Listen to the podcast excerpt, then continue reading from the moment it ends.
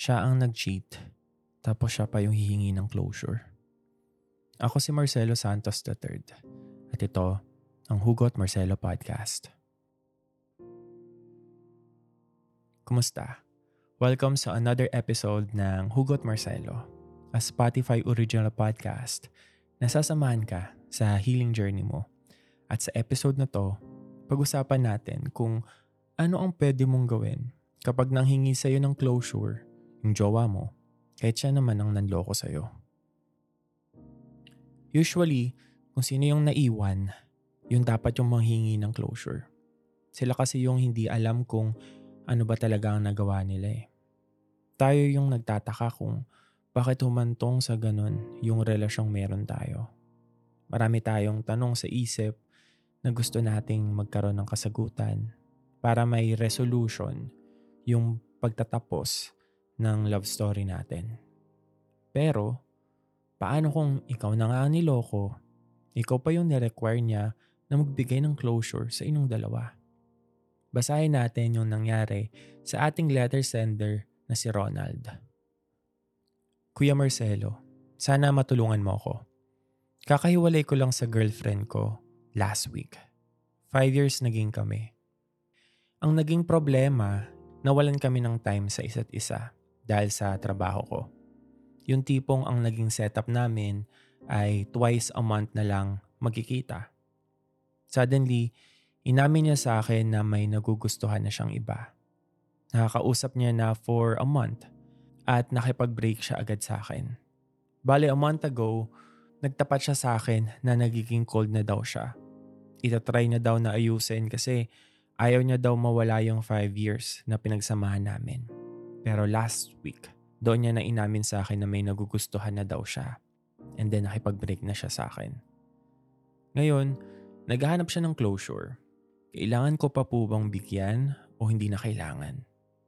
Sobrang sakit kasi na nangyari sa akin. Hindi agad ako nag-reply sa chat niya tungkol dun sa closure na gusto niya. Pero noong nasin ko na yung message niya, doon ako nag-reply kung anong closure ba ang kailangan niya. Ito ang sagot niya sa akin. Gusto ko ng closure na maayos pero hindi ka nakikipag-communicate sa akin. Maybe ito na yung last message ko sa'yo. Thank you for the five years.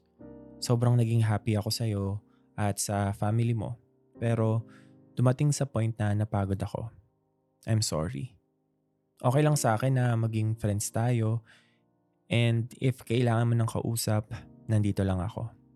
Pero kung ayaw mo, okay lang din sa akin. I'm sorry. Magpapahinga lang muna ako. Thank you for everything. I-clear ko lang na hindi kita sinabay sa iba. O hindi ako nakipagrelasyon sa iba.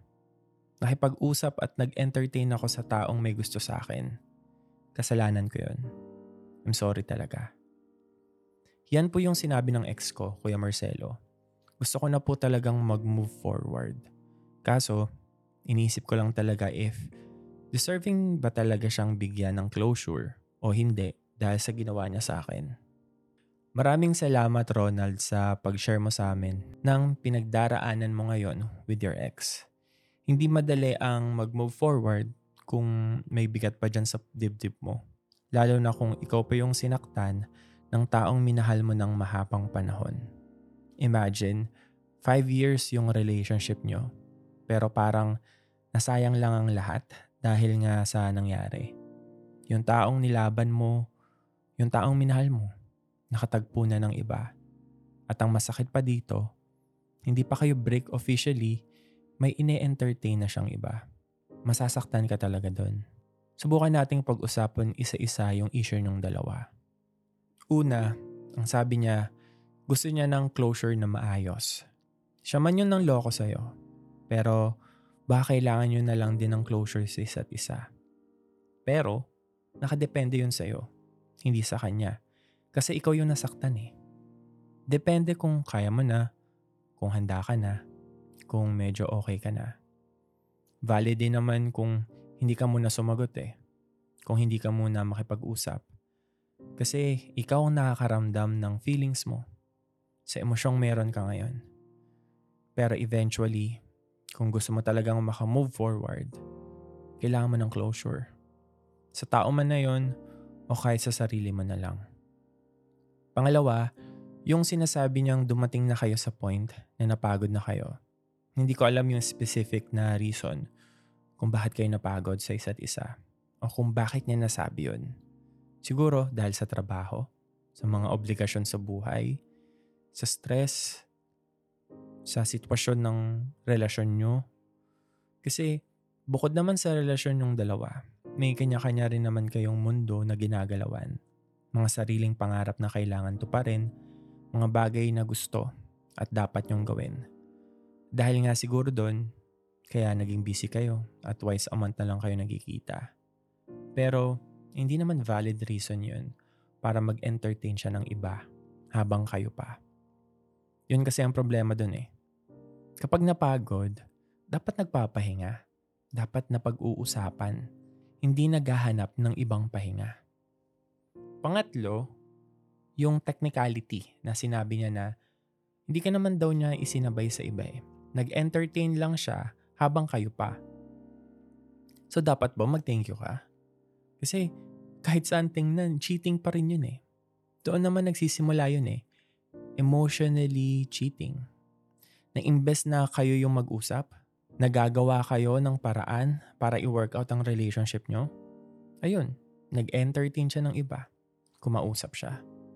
Pero kung tatanungin, mag-uusap lang naman. Pero ang point kasi dito, alam niyang may gusto yung tao sa kanya tapos kakausapin niya, i-entertain niya. Alam naman niya yung pinasok niya eh.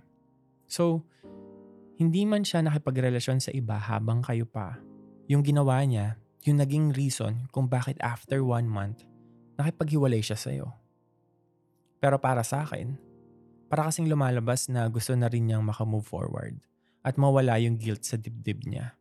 Aminado naman siya sa ginawa niya eh. Pero kung gusto mo na talagang makamove forward, you have to let go. Kailangan kahit parang unfair. Yan ang mapapayo ko sa'yo. Siya man ang may kasalanan, hindi man niya deserve yung closure na ibibigay mo. Maybe, ikaw na lang magbigay ng closure para sa sarili mo. Total, at the end of the day, ang pinaka-importante ay yung peace of mind mo.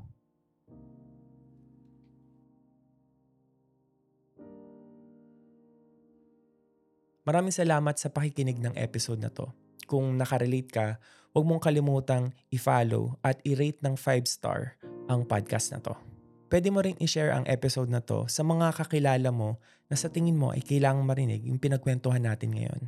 Kung meron kang gustong i-share na storya o ihingi ng advice, pwede kang sumali sa Kwentuhan with Marcelo Facebook group o mag-send sa Hugot Marcelo Podcast Facebook page. Ito ang Hugot Marcelo Podcast na mapapakinggan ng libre only on Spotify. Ako si Marcelo Santos III. Ingat. God bless mahalaga ka.